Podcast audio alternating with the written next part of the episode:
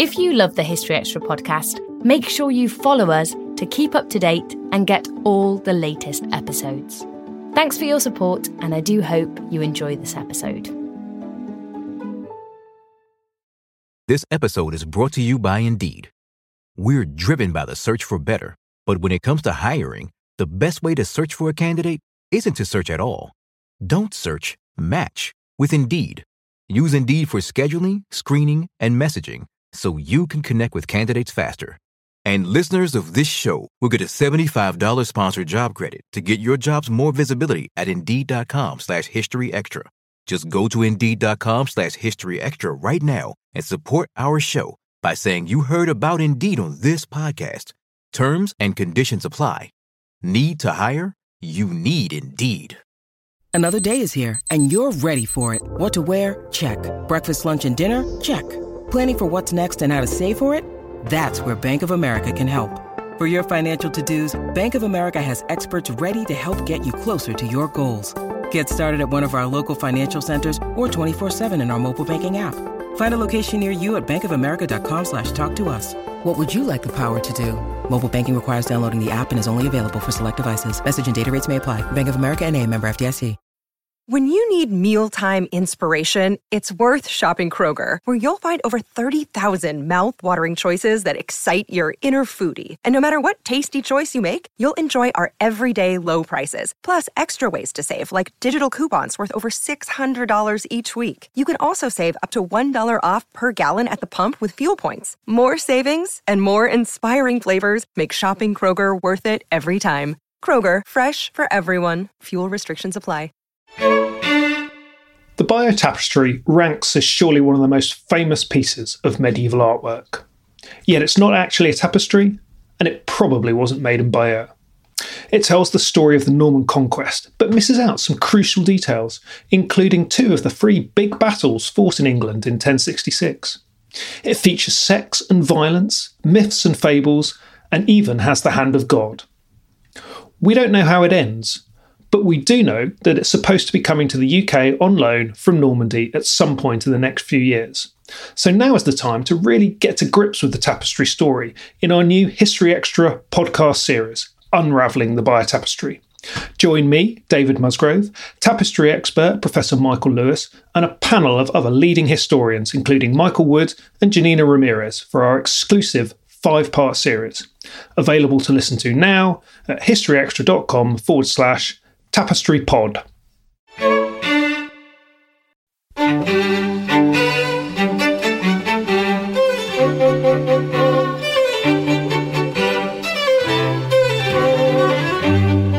Hello and welcome to the History Extra podcast from BBC History Magazine, Britain's best-selling history magazine.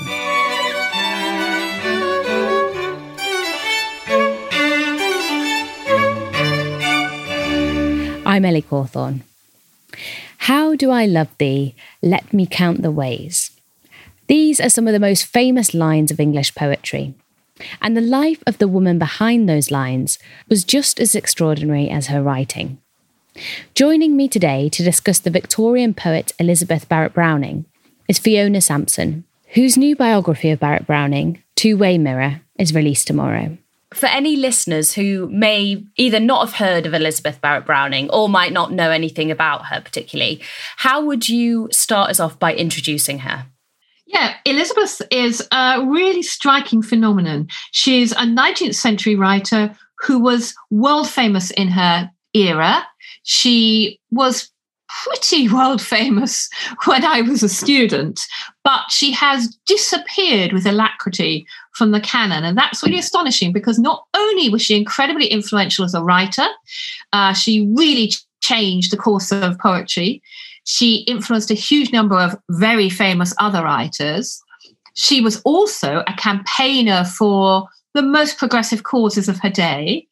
And on top of that, she did all of this while living with long-term health and disability issues and quite a lot of social prejudice, particularly around the fact she was a woman. So she's a real role model, as well as having left us a huge body of wonderful writing. As you mentioned there, that she's perhaps not been included as much in the canon as you might assume. Why do you think that might be? Well, I think she made a mistake of marrying another poet. I do think that even our most intelligent literary critics have a tendency to think there can't be two great writers in one household. It reminds me a little bit of Jackson Pollock and Lee Krasner. You know, you can't have two pioneers of abstract expressionism in one household, so you concentrate on Jackson Pollock. And there's a simple accident that by marrying Browning, she took his surname. So she stopped being Elizabeth Barrett Barrett, which is what she was for her first book. So she became Elizabeth Barrett Browning. And, you know, the label is masculine, isn't it? Mm. And then on top of that, you have things like Robert Browning being Browning and Tennyson being the canonical Victorian poets who, for example, are on the Oxford syllabus. When I was an undergraduate, you could choose, if you could be, quotes, modern, either Eliot and Auden or Browning and Tennyson. And believe you me, I'm not 200 years old. So, you know, this is really recent, you know, educational history. And so generations of that quite powerful cohort who went to Oxbridge were taught that Browning was the real poet and Elizabeth was this kind of accidental wife or this woman who came along with him. Whereas, of course, as I'm sure we're going to discuss, she was actually the senior literary partner when they were together. So, of course, you're a poet as well as a biographer yourself. So how would you characterise Elizabeth Barrett Browning's work and what are some of her greatest pieces of writing? Thank you for mentioning that, Ellie. Yes, because when I say she's a role model, I do think she's in general a role model, but she's also a role model for me personally. She is a lyric poet. But she was a great modernizer. She came right at the end of Romanticism, and she was a big fan of the Romantics. I mean, when she was a girl, she wanted to be Byron, or anyway, to marry him. She also loved Shelley's work. She thought Adonis was an exquisition, as she said. And when she moved to Italy later on in her marriage, she and Robert very much wanted to walk in the footsteps of the great Romantics. But she herself came from a different tradition which slightly predates the Romantics as a writer. She's much more influenced by the kinds of poets like Pope, like Alexander Pope, who are classicists, who are bringing classical metre into English. She was obsessed with Greek prosody, and I think she wanted to be a great classicist in her 20s, and that rather sort of put her poetic development not to one side, but it certainly got in the way, I'd say. So there's this whole other music that comes into her poetry, but at the same time, although that's an old-fashioned music, it's ancient Greek, she was a modernizer. Her writing is much more informal in register than the Romantics. It's much more intimate. Her subject matter is domestic. She's often storytelling. She has a lot of persona poems. It's much more conversational and less abstract, more grounded in experience, even if fictional experience. And she was also very, very cheeky with rhyme, which is something that's close to my heart because my own rhymes are notorious for being, you know, I tend to rhyme, I don't know, bath and battle, you know, I mean, my rhymes are just extraordinary. And she's like that too. So she wrote lyric poetry, which really shifted poetry from this kind of, I mean, obviously I love Romantic poets, but, you know, from the kind of abstraction, you know, Shelley writing a poem, A Hymn to Intellectual Beauty, or The Triumph of Life. These are poems about the great things, and they're not autobiographical and they're not fictional anyway. They don't start here and now with somebody in a place. We think of the Romantics as writing descriptive poetry, and obviously Wordsworth did, for example, but that's increasingly not the case as the second generation comes along. Keats too. I mean, he writes an ode to a Grecian urn or an ode to a skylark, but really they're abstract thought. They're extraordinary cascades of abstract thought. Elizabeth is writing for a much wider audience. She's writing as adult literacy is becoming increasingly widespread. The ragged schools are taking place. The old recreation of reading aloud sort of round the family hearth is no longer confined to the upper classes, but is becoming middle class, and they're, you know, the increasing, you know, emergence of kind of white-collar communities like clerks and so on. So this much, much wider readership, the same kind of wide audience who were reading Dickens as he was published in serial are reading Elizabeth as she's published in serial, because, of course, she published in magazines as well as in book form. She's writing for the folks back home. She's not writing for an elite, a kind of cutting edge. She is cutting edge in her techniques, but her techniques are about accessibility. And then one last thing I will just say is that alongside the lyric poetry, and I'm sure we're going to talk about some of her themes, she wrote as she turned 50, she published a great, her masterpiece, I think, Aurora Leigh. She wrote a verse novel in 9 books, which is fascinatingly, although it's not autobiographical, it's the story of how a woman becomes a poet. So it's the first Bildungsroman, the first how a person develops a personality, sentimental education, but it's also the first Kunstlerroman, the first story of how a woman becomes an artist ever to be written. You mentioned there that it's not strictly autobiographical, and I think there's often a tendency with literary biographies to try and identify themes in the author's life in their work. Can we see any of that with Elizabeth Barrett Browning? It's a really good question and a really tricky one, because obviously if you're a biographer at some level, you are trying to go beyond the page. You are saying there's more to know. I guess my question as a biographer is not so much is the work really a mirror of her life as what must it have been like to be her? What was it that she was that allowed her to make this work? Mm-hmm. And I think that looking at 19th century women writers, obviously, by definition, they're outliers. And so you are looking for something that's what made the difference. She wasn't the only intelligent or gifted woman. What made the difference that she had the courage or the something else that put together her gifts with other personality traits like determination that kept her going, because she had to be an autodidact because she was a woman in the 19th century. So looking at that, how did she manage that? Some of that's happenstance. She came from an extremely well-off family and her father had a library, but there were other upper-class women whose fathers also had libraries. What about her willpower, which is also demonstrated by the way she lived with illness? How does that play into the long apprenticeship she served? I mean, she's a real illustrator of, Malcolm Gladwell and Outliers, that 10,000 hours of work that have gone into making her a poet. So I think it's sort of trying to find not the trick of it, but why and where she came from. And of course, as you say, rightly say, that's particularly doubled with lyric poetry, because we tend to think that the I in a lyric poem is autobiographical. We think that poets just express themselves. And of course, speaking as a poet, nothing could be further from the truth. There's an enormous amount of artifice and labour and, one hopes, skill that's gone into transforming experience. It's just too convenient, isn't it, to want the themes to mirror the life perfectly. But I think one of the most interesting aspects of your biography is this idea of embodiment, as you call it, and the fact that Elizabeth's life and work was very much shaped by her body. I wonder if you could just explain a little bit more about how you uncovered that and what you mean by that. Thank you. Yes, I think that there are 3 main areas of embodiment for Elizabeth. One is her gender, one is her health, and the third is ethnicity.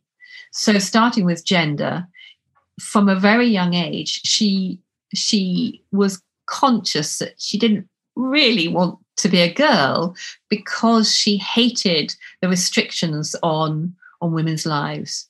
She was a tomboy. She loved riding her pony. When you hear descriptions of her from other people as a girl and as a teenager, she's very, as we would say, feminine, very charming, sparky, a little bit flirtatious. But she hated the idea that was then the cultural norm, that she had to be frail, that what was valued about women was frailty and restriction and inhibition. She wanted to be free. She wanted to ride to the rescue of the Balkans and liberate them from the Ottoman Empire. She wanted a man's life, and she wanted to be a published writer. She wanted to be Homer, and if she couldn't be Homer, she wanted to be the female Homer who might even outstrip him. And there's something so joyous about that, the scope of her ambition and the kind of disinhibition about it. It's a joy to read her early writing and her writing looking back on that time. And one wishes that for her, and one wishes it for, other young women too. So I think that's part of the way that she was a rarity in her time in publishing under her own name as a woman. So most of her peers... So she comes between Austen, who published as a lady. So people knew she was a woman. Her readership was assumed to be female, but she has the dignity of anonymity. And the Brontes and George Eliot, who are writing pseudonymously as men.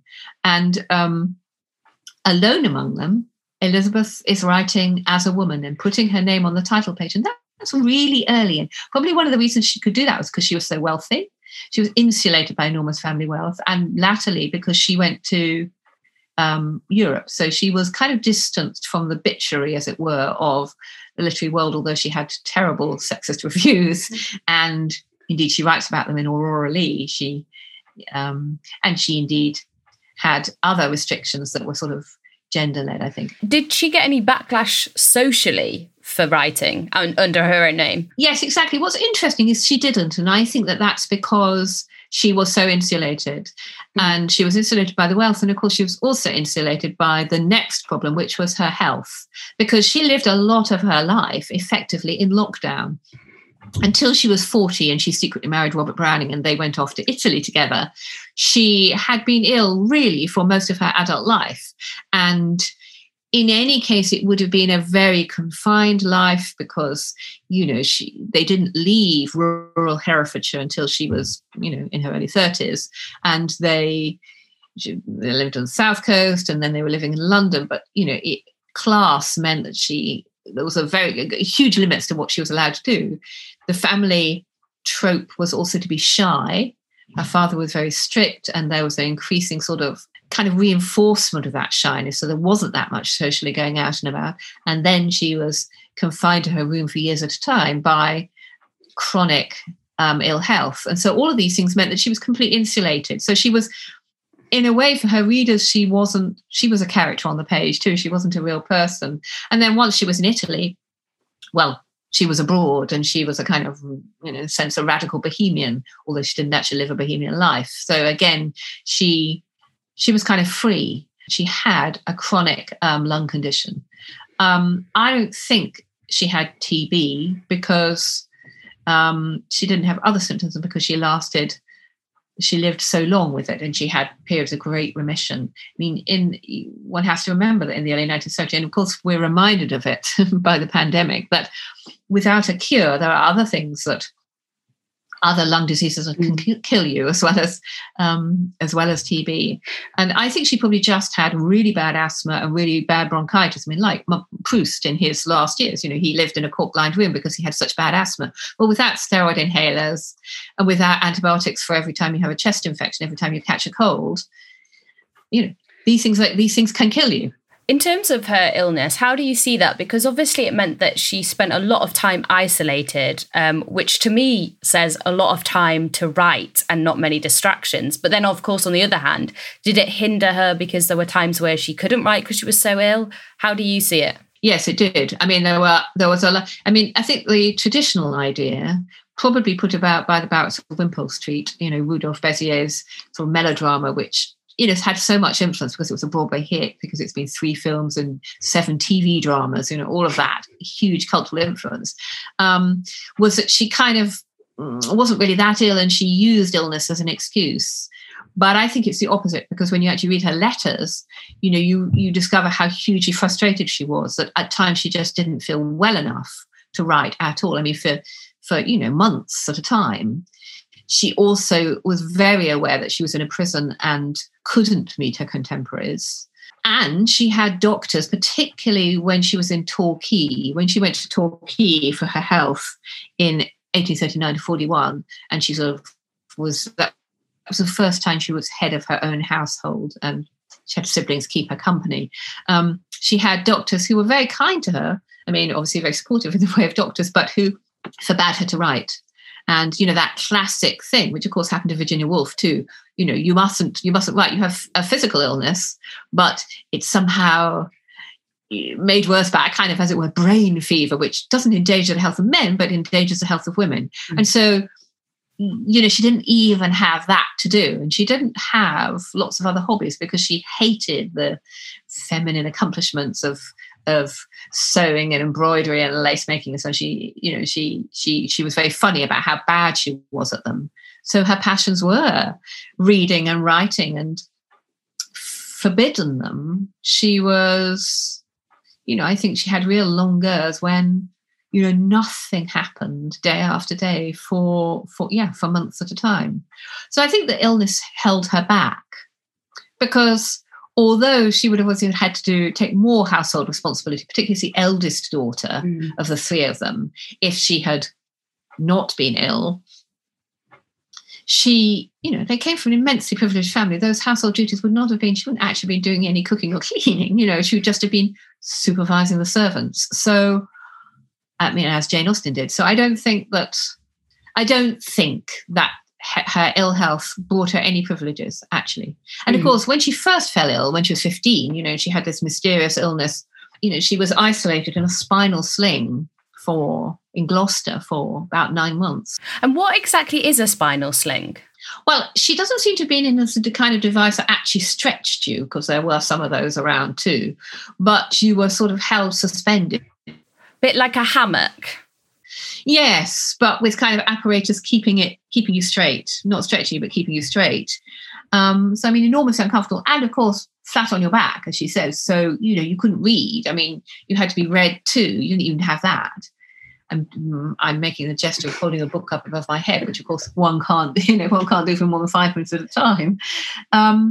And you know, you lose, you know, you lose muscle wastage. I mean, you emerge from 9 months flat on your back, as you know, even if a broken leg in the old days, you're not able to walk with ease.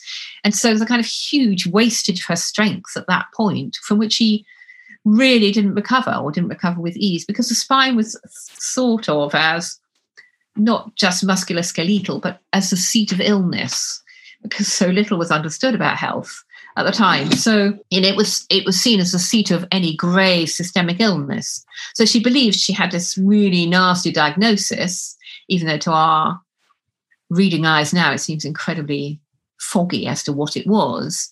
So she was, you know, she would have been very afraid, and she was immobilized. I mean, incredibly frustrating. Yeah. The other point that you mentioned earlier was ethnicity.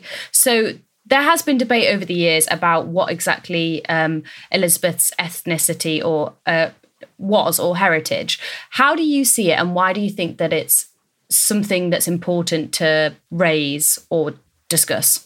I think it's hugely important, because I do think, you know, it's really important to honour, but also to rediscover the tradition of Black writing, which, you know, in this country. So I haven't been able to discover anything that suggests that Elizabeth's heritage was actually mixed, but there are two big buts. One is that she believed it was, and the other is that very close relations did have mixed heritage. So her father was from Jamaica, but passed as, operating as white. And there is nothing in his immediate ancestry that is not white.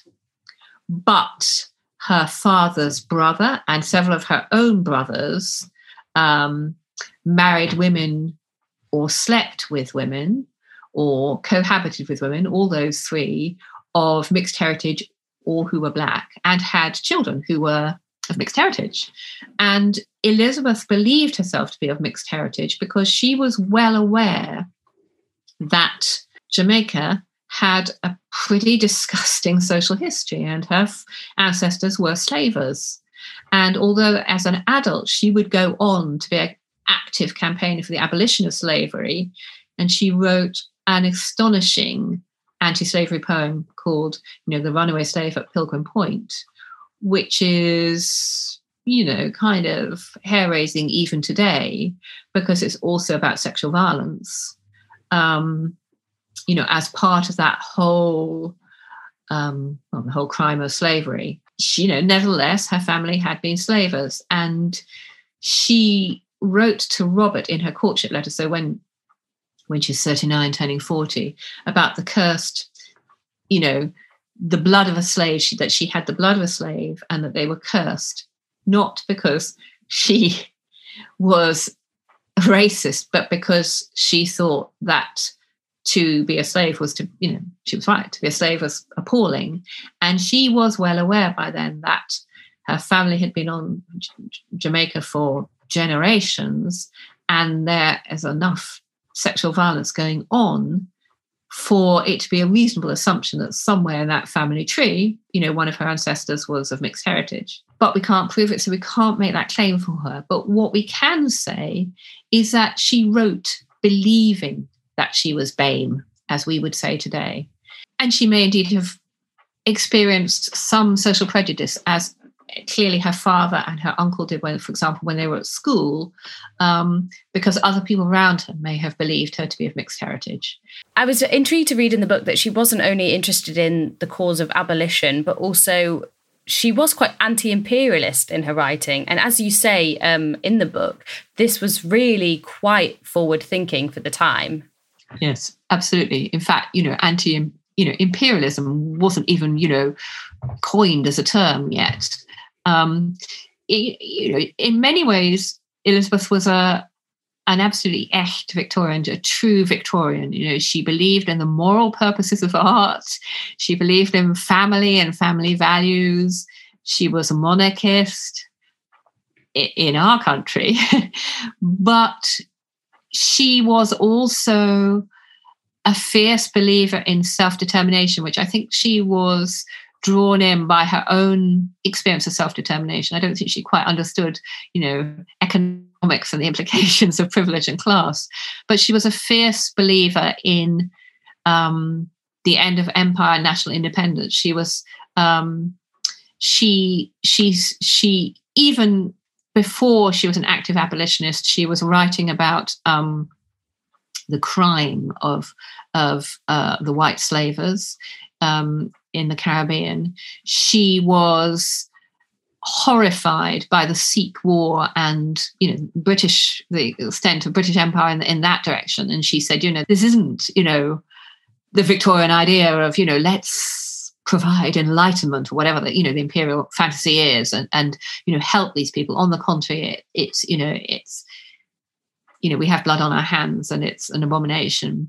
She had been very pro the end of the Ottoman Empire, of course, when she was young, and overarchingly for all of her life once she left Britain, from once she was 40, she was passionately in the cause of Italian independence, Italian democracy, Italian republicanism. So Italy at that time is under the sway of the Habsburg Empire, at least northern Italy is, and she's passionately in favour of reunification, and which of course is, national self-determination is in fact a romantic trope, but she's passionately in favour of it. She's passionately in favour of the rights of ordinary Italian people, and writes a great deal about it. So she writes Casa Guidi Windows, which is about the first stirrings of kind of independence and democracy, and that's published in 1851, and then she, which is in two parts, the first part passionately pro-revolution, the second part, well, actually, we have noticed that some of the outcomes of the French Revolution are that it's not quite so great for people with lots of money, so let's moderate our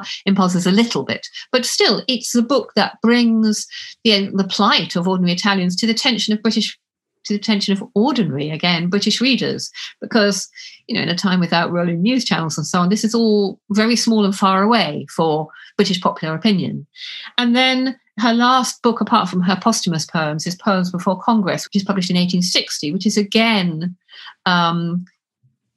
that's a collection of poems rather than, one long poem. But a lot of the poems are passionately political, and they have to do with Britain being more interested in keeping its access to fair trade, free trade, than in supporting the cause of Italian freedom and so on. So she earned a lot of bad press in Britain for that collection, Poems Before Congress. But, she definitely used her reputation, because, by the time before she even leaves for Italy, but particularly after she's left for Italy, I mean, she has, as we were saying, become, really internationally famous. She has a huge readership and therefore sway. She has a huge influence on kind of mainstream opinion, particularly in Britain. And she uses it systematically throughout her writing life. Still to come on the History Extra podcast. She's lucky in the sense that she doesn't marry him until she already has a reputation. It's much easier to fight for your writing when you're world famous than if you're starting out, when who knows whether it's going to come to anything.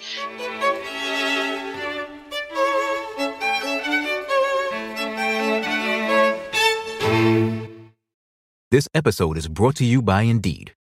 We're driven by the search for better, but when it comes to hiring, the best way to search for a candidate isn't to search at all. Don't search, match with Indeed. Use Indeed for scheduling, screening, and messaging so you can connect with candidates faster. And listeners of this show will get a $75 sponsored job credit to get your jobs more visibility at Indeed.com/History Extra. Just go to Indeed.com/History Extra right now and support our show by saying you heard about Indeed on this podcast. Terms and conditions apply. Need to hire? You need Indeed. We don't always realise just how much our negative thoughts and experiences stick with us and weigh us down. You may find your brain constantly running through a highlight reel of bad moments. That comment your friend made last week that hurt your feelings. That frustrating thing your mum does. Or that silly thing you said in a meeting. Maybe it's time to get it all off your chest. Whether it's a tiny annoyance or something much bigger. Talking about it can give you some relief and lead you to a potential solution. That's where therapy comes in. It's a safe space to share whatever's weighing you down and learn to process it so your internal highlight reel can focus on the good stuff. And BetterHelp offers affordable online therapy on a schedule that works for you. Connect with a licensed therapist by text, phone, or video call. Start the process in minutes and switch therapists anytime. Let it out with BetterHelp. Visit betterhelp.com/historyextra today to get 10% off your first month. That's BetterHelp, HELP.com/History Extra. We've got really quite far through this conversation without going into a lot of depth about one of the things that I think has been most discussed when we're talking about Elizabeth Barrett Browning, which is her relationships, particularly with her father and with Robert Browning. So I wonder if we could turn to that now. So, of course, her relationship with her father was one of the central and most complex relationships in her life, which could be quite tricky to characterize. How did you see that relationship? Yeah, I think it's a really interesting relationship because I think it's a close relationship in a close family.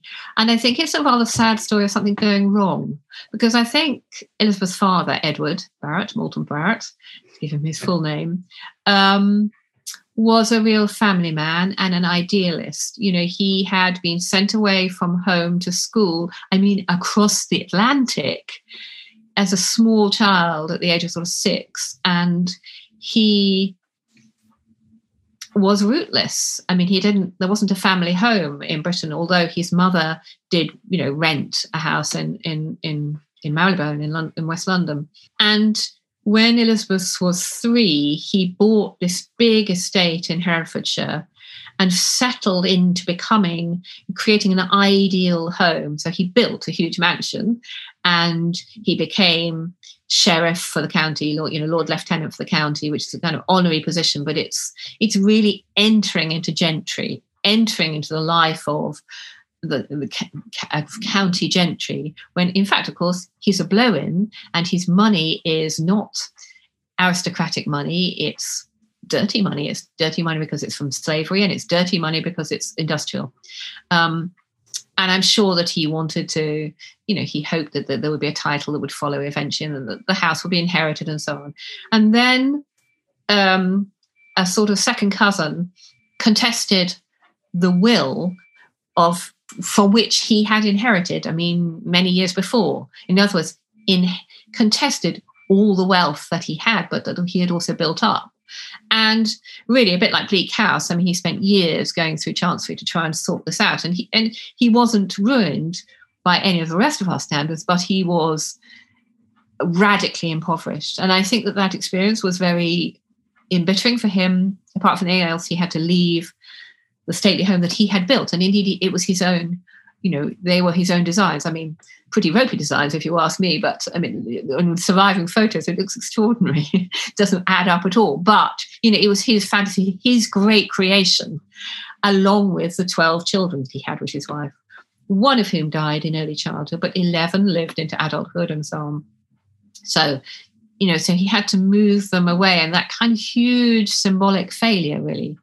And before that happened, already his wife had died. And I think it had been a real love match, his wife. And so this kind of these creeping forces, on the one hand, you know, massive bad luck, sort of financially and emotionally sustained over many years, you know, getting worse over many years, the increasing complexity of life, because, of course, the abolition of slavery had made a difference to his fortunes, but also had made long-range management of estates on the other side of the Atlantic harder and harder to do. Well, one doesn't have sympathy for him for this, but, you know, nevertheless, he had incurred a whole lifestyle and a way of life based on that income. His family were growing up. He didn't really know what to do. He wanted to keep them around him because at least he had that achievement. Increasing kind of religious fundamentalism. And then his eldest daughter, so Elizabeth, his first child, had always been his favourite. I mean, he encouraged her to write from when she was 6. He called her the Poet Laureate of Hope End, which was a family house. And she indeed, therefore, took that seriously and wrote odes for every family occasion. He paid for her first book to be published as a 14th birthday present, The Battle of Marathon. He helped subsidise the publication of her next book, which was actually subsidised by another family member, but he really encouraged her to write. He encouraged her translations to be published. So he was incredibly supportive and proud. And obviously, particularly after her mother died, in some ways he wanted her to be his twin soul. I don't mean there was anything at all sexual or dodgy going on. I don't think so at all. I mean, some sort of melodramatic readings have said that. I think that's completely to miss the point. This is an emotional and intellectual drama. And because Elizabeth was the invalid, she really fitted the stereotype of the angel in the house, the kind of repository of prayer and good feelings. And, you know, she couldn't act out or get anything wrong or do anything wrong because she was confined to her room, being pale and interesting. And he used to go and pray with her every night and so on. And then, of course, despite all this, secretly behind his back, she had this 18-month courtship. And in the end, because he wouldn't let any of his children marry, all his children married against his wishes, behind his back, or after he died. So was he explicit in that he didn't want any of them to marry? He just always had a great excuse. He couldn't let go. And he couldn't let go, not because he hated them, but because he was needy and he loved them. And so, you know, it wasn't just Elizabeth. I mean, her next sister down, Henrietta, had a suitor who was open family knowledge because he was kind of a second cousin, Surtees. And eventually she married him against her father's wishes. And he excommunicated her too. But the siblings by then realised this was a pattern. The boys had illicit affairs. One did marry before his father's death, and he, like Henrietta and Elizabeth, so Henrietta and Elizabeth were all cut out of the will. They were all disowned by their father for marrying. So, you know, any notion that it was because Elizabeth married a younger man who was a poor poet. She finally realised this. And the other thing he did, of course, was prevent any opportunities. So it wasn't just Elizabeth who was kept at home and not allowed to go to the ball. I mean, literally allowed to go to any balls or to meet young men. It was all three girls. So, you know, it was a kind of passive-aggressive. He was very... He was passive-aggressive. I think he was a weak man. His confidence was destroyed, and he tended to try and make his decisions by just making it impossible for the opposite to happen, rather than actually owning his decisions and saying, I forbid you. And he did that time after time. You know, they tried out the air in London.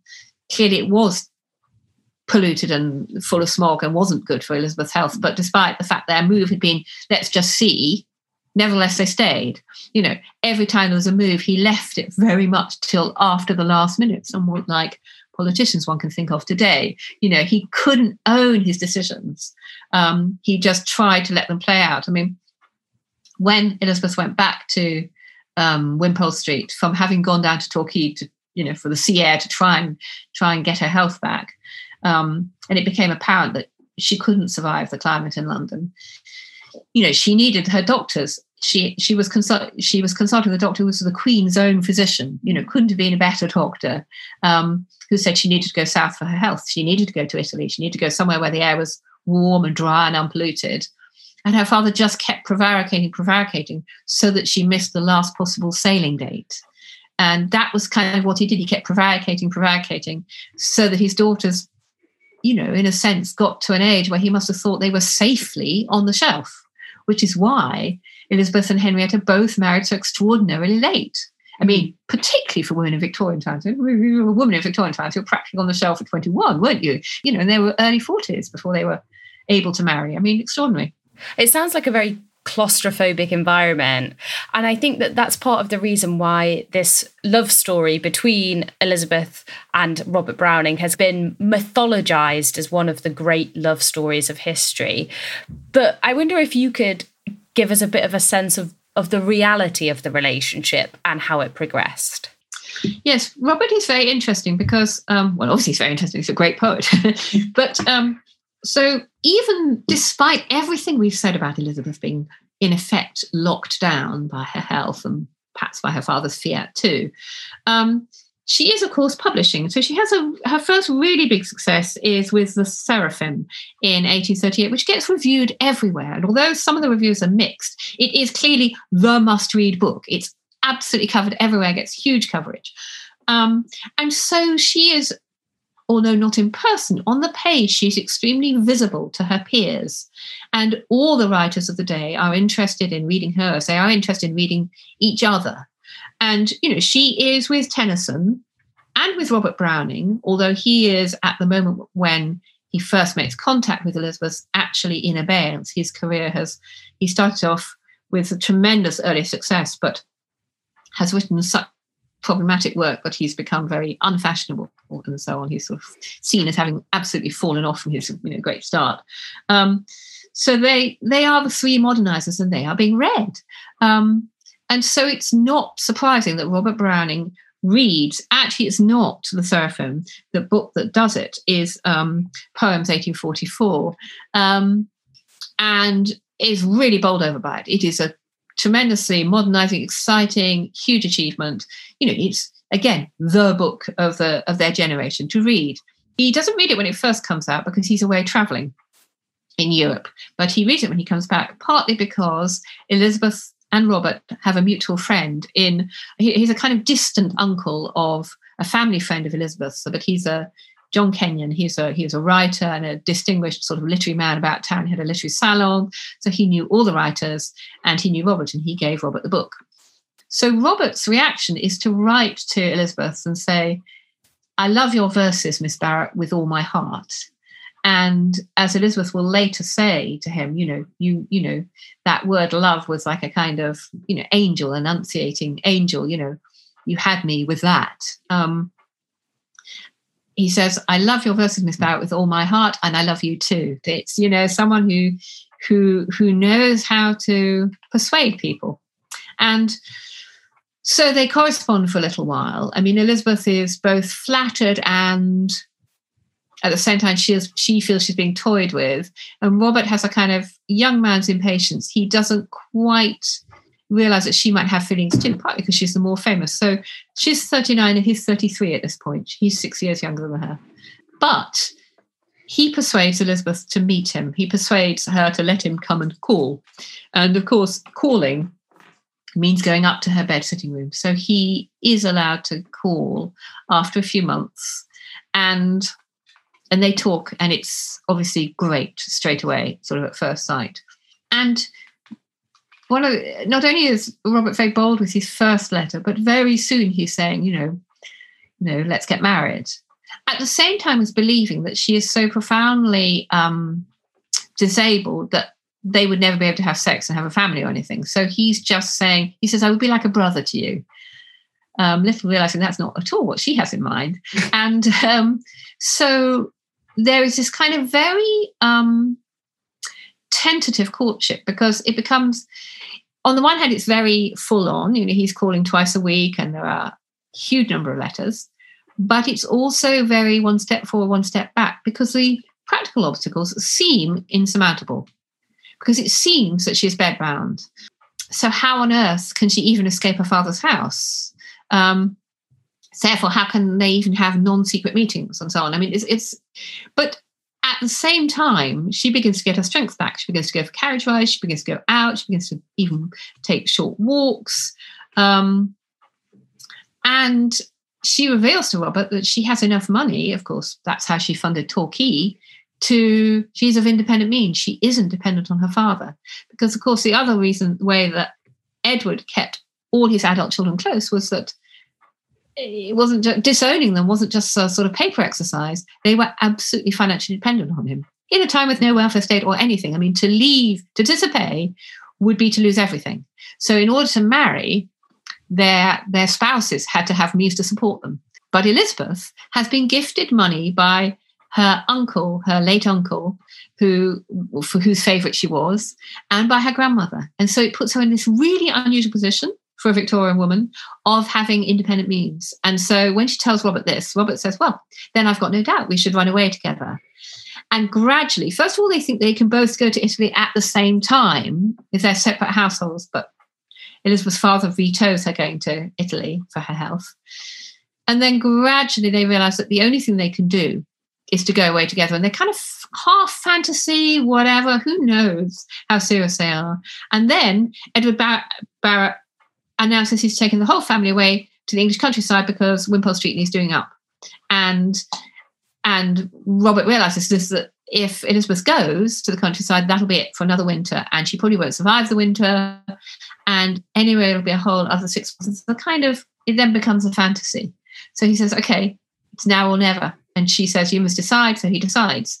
And they get married within a week. And then a week later, they run away secretly. The question I had actually about their relationship was, to what extent was it an artistic and literary partnership as well as a romantic one? Did they influence each other's work? Yes, they did. I mean, it was a hugely, I think it started with a literary connection. And I think that continued because not only were they quite self-consciously travelling to make the writer's life, you know, you can see it from Elizabeth's letters home. And, you know, there's a point where there's a kind of celebrity equivalent of a kind of Hello magazine interview where a journalist goes and visits them at that Casa Guidi that Elizabeth has made famous, and meets the charming son and so on. But it's also apparent in the work. I don't think Robert influenced Elizabeth. Elizabeth influenced Robert, because you have to remember that she's the famous one. She's the one who's much further ahead in her practice at this point. And it's from Elizabeth that Robert learns this technique of persona poems, this kind of much more relaxed language that makes his, like the poems of men and women, which is where Robert Browning really becomes Robert Browning, makes it such a huge success. And it's not a huge success at the time, but it's become a huge success since, and lays the groundwork for his whole success. So I think that he took her project and ran with it, particularly posthumously. And it seems to me that perhaps even if he didn't influence her artistically, marrying him really transformed her life, didn't it? In terms of the lifestyle that she lived was completely different in these two sections of her life. Absolutely. She went, you know, as you're saying here, from lockdown, you know, life to digital nomad. I mean, she, you know, absolute transformation to, yes, you're absolutely right. She writes these extraordinarily happy letters home. I mean, it's clearly a sexual relationship, but she's loving the food, you know, typical Brit abroad. She's loving the Italian food. She's loving the sunshine. She's loving being able to walk. She gets extraordinary strength back. It's like a miracle how much healthier she gets, she feels. And she falls pregnant, and she has, after two miscarriages, she has a child who grows up, becomes Penn, is a much loved son, and she has two miscarriages after that. But still, had been an unthinkable possibility for her. So she's in her early 40s, in Victorian times, with no modern obstetrics. It's an extraordinary achievement, and she feels it as that. So, and of course, she is exposed to Italian politics. She gets a great cause to be passionate about. And it is during the years from the age of 40 until her death that she, with Robert, does have the kind of classic literary life where they socialise with everyone well-known, politicians, writers, artists, all the kind of great names of their day, from Rossetti to, Robert has lunch with the Prime Minister, there's an enormous sort of cultural reach in their personal relationships, as well as, with particularly Elizabeth's reputation, but kind of the household reputation. And of course, Robert is, at the very least, and he was much more than this, but he is someone who encourages her writing like her father, rather than being a conventional husband of the time who would have wanted it to disappear into the background. She's lucky in the sense that she doesn't marry him until she already has a reputation. It's much easier to fight for your writing when you're world famous than if you're starting out, when who knows whether it's going to come to anything. But also, she's senior to him as a writer, and it's kind of, they both see that as undeniable and as the most important work that can be done. And yeah, that allows her to write. Speaking about all these different chapters of her life, she's a gift to a biographer, really, isn't she? Where can we see her influence, and how do you think we should see her legacy today? I think her legacy is more widespread than kind of current convention has it. I do think How Do I Love Thee, Let Me Count the Ways is one of the most famous poems in English, and it's still, used as in 1,000 kind of advertising straplines and headlines and so on. It's gone into the culture. And I think that's symptomatic of the strength of her writing. She needs to come back into the canon, and I'm sure she will. It's just one of those shifts in fashion. There hasn't been a biography for more than 30 years, despite the fact that she was admired by writers as various as John Ruskin, Oscar Wilde, Roger Kipling. She hugely influenced Virginia Woolf. She hugely influenced Emily Dickinson and inspired her to write. Emily Dickinson admired her enormously. And I think in inspiring Woolf and Dickinson, in a sense, the kind of, George Moroder has this line, actually, it's about skylarks, but, the silver chain of sound. She passed on the kind of chain of the women's tradition, the tradition of women's writing, which isn't a separate or minor tradition. It's part of the great tradition. But we have to kind of keep actively kind of stitching it together where casual misogyny just forgets the women writers.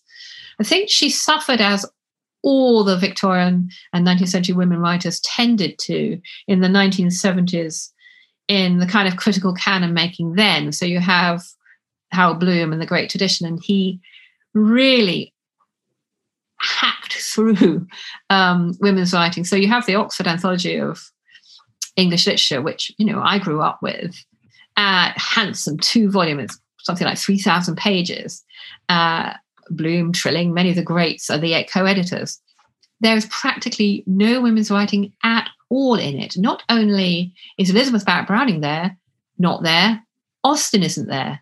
None of the Brontes are there except a little bit of a couple of poems by Emily Bronte. George Eliot isn't there. It's swinging. And I think we have to remember how recent that position in the academy is, and therefore all the people who did English degrees, which is therefore all the people who become journalists and literary editors and, go on into life and are culture makers and make films and so on, how hugely influential that erasure has been. And we just have to put her back in again. And, my last biography was Mary Shelley, and everyone's heard of Frankenstein.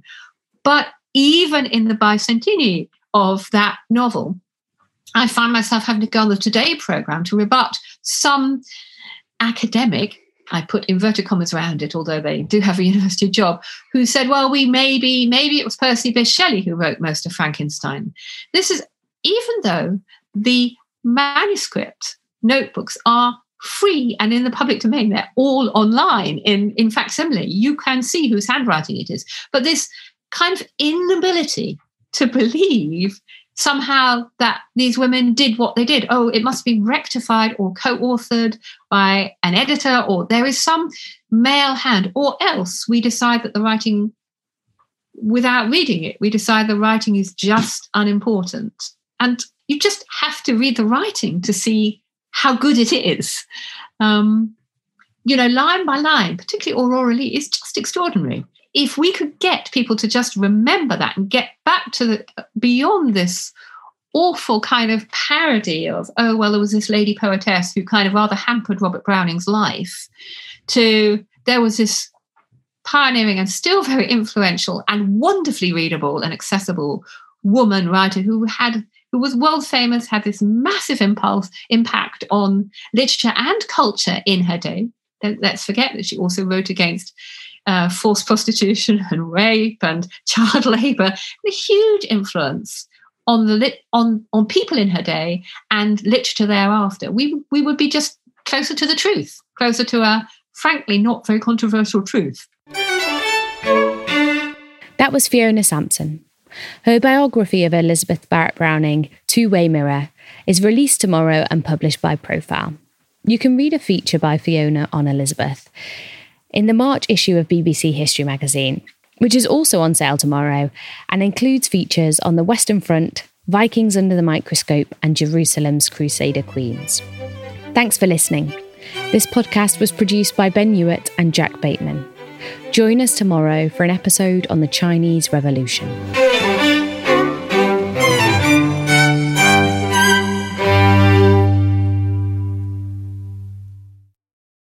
A collision between a Chinese jet and an American spy plane. He came and rammed into our left wing. With relations increasingly strained, what are the chances of things spinning out of control? The Western world was asleep. I'm Gordon Carrera. I'll be exploring the friction in this most important of relationships and asking, has the West taken its eye off the ball? You cannot ignore China. From BBC Radio 4, this is Shadow War, China and the West. Listen wherever you get your podcasts.